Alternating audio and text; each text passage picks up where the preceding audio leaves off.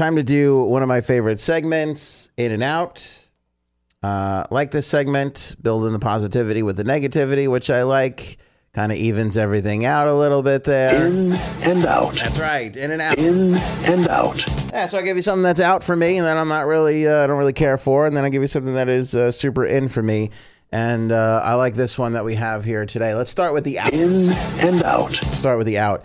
Uh, out for me, I am excited about Ford versus Ferrari, the uh, film with uh, Matt Damon and Christian Bale. Super thrilled about this. Talked about it the other day. Really, really excited. Went back and watched the trailer again, and I felt like this is something that is out for me. You may disagree. We have to stop using. Actually, let me play it for you. Let me play it. No, let me tell you. We have to stop using sympathy for the devil in uh, trailers. It's just, it's been overused. I know the Stones rule. I know. I get it. I love the Stones too. But think about all of the movie trailers that you have seen over the last 20 years. How many uh, trailers involved? Uh, I mean, sorry, not sympathy for the devil. What did I say? Sympathy for the devil. Give me shelter. How many trailers have involved Give Me Shelter? It's too much. We're over abusing Give Me Shelter.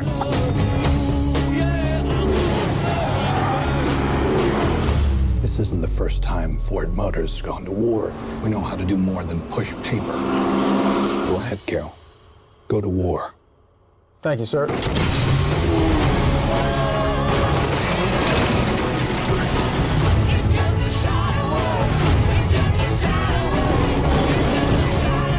You think you can beat Ferrari? Fucking try. We're lighter, we're faster. That don't work, we're nastier. I mean, it sounds amazing. I'm not gonna lie to you. It's the the movie looks phenomenal. It, it- the sound, it paints the picture. I get it. It works still, but I feel like we're going to that well a bit too much. I'm not taking away the slamming noise in movie trailers. That has definitely been overused. But you guys can go ahead and keep go keep going with that. I'm okay with that. I'll let that stand. That's fine with me. In and out. That is still in, but give me shelter in the trailers. All right, we get it. Uh, enough, enough already. Uh, here is what is in for me in a major way. In and out. David Letterman is peaking right now. He just released season two of his show. My next guest needs no introduction on Netflix. And I am not saying that the original Letterman show wasn't good. It was phenomenal. I've been a massive fan of David for the really, really the longest time.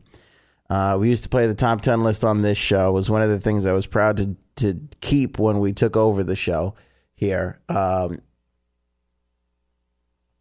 he's just hitting a new level. If you're not familiar, he has a Netflix show and he had President Obama on last time around. Who else was a good guest? Uh, he did Howard Stern. He did. There was a bunch of George Clooney. The George Clooney episode was phenomenal. Uh, season two, the first episode was Kanye West. And I got to be honest with you, I love Kanye West. I do. I think he's phenomenal. I think he says things that are a little off the wall, but I think he is one of the more interesting characters that we have right now. And this little clip I'm going to share with you sort of alludes to that. And this clip encapsulates a lot. What's great about Kanye and what's phenomenal about this show. My other obsession, probably you guys who have been with me for a long time know this, Andy Kaufman. And so Andy Kaufman came up in their conversation. So essentially what happens during my guest, my next guest needs no introduction. It's a combination of Letterman with the guest in front of a live audience in Manhattan. The audience does not know who is on the show. They are just there to see Dave and whoever. So he brings out the guest, and it's always a little bit of a surprise. And then he intersperses some pre-recorded material with that guest uh, in different, you know, scenarios, whatever they may be doing. The Kanye West episode is in, very, very in. I can't suggest this enough. I say watch the whole damn thing, uh, the whole series, even starting with season one. But in particular, watch the Kanye episode. It is really enlightening. especially if you think Kanye is a jerk. I would strongly suggest you watch it because it gets you a closer view of what this guy is going through and what his point of view is.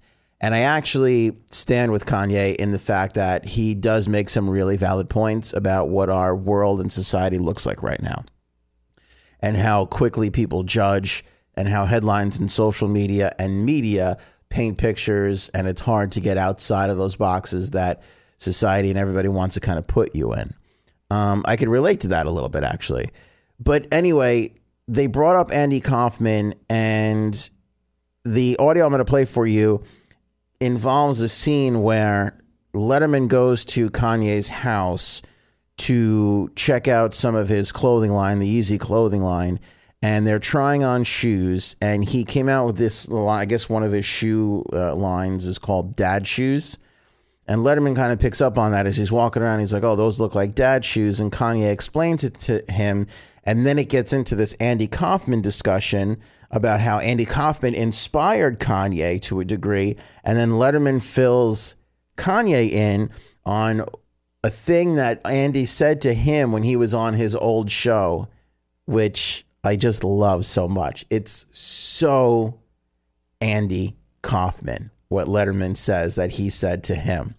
Um, so, very much in. In and out. Here's the conversation. We pick it up with Letterman uh, walking over and discovering the shoes, and Kanye explaining the dad shoes and how he came to that conclusion of calling it that and designing those shoes and the Andy Kaufman influence. 700s right here. So these shoes, the style is called a dad shoe. You could just call it a shoe because you're a dad. And now, Dad, does that suggest I'm off the uh, cool meter? Nah, it was like this thing where tastemakers started wearing dad shoes, I think almost to be ironic. Yeah. And I just take everything literal.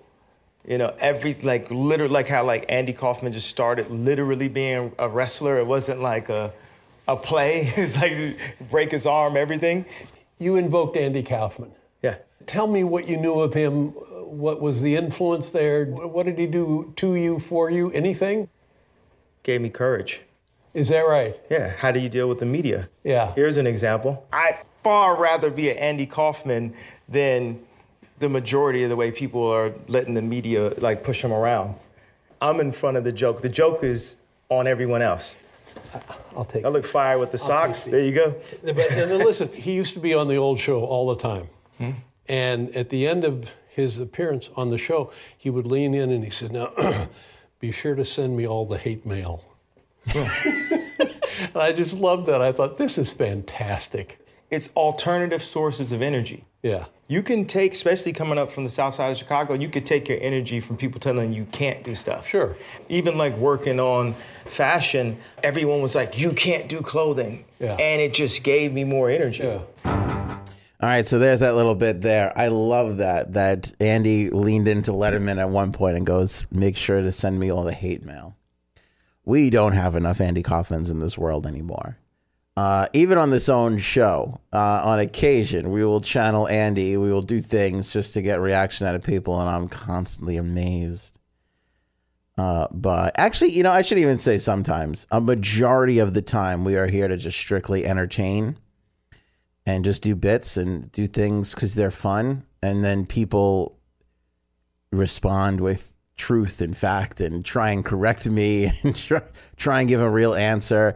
Or in some cases, don't let the bit play out all the way. uh, that's happened out on occasion. Um, people just don't get it sometimes. And that's sad because there's a lot of pleasure and joy out there. Andy Kaufman, for as many uh, feathers as he rustled, entertained a hell of a lot of people. And by the way, still entertains people to this day and inspires people. We need more Andy Kaufmans in the world. Kanye West is an Andy Kaufman. May not be as funny. Actually, he definitely is not as funny, but he's an Andy Kaufman. We need guys like that.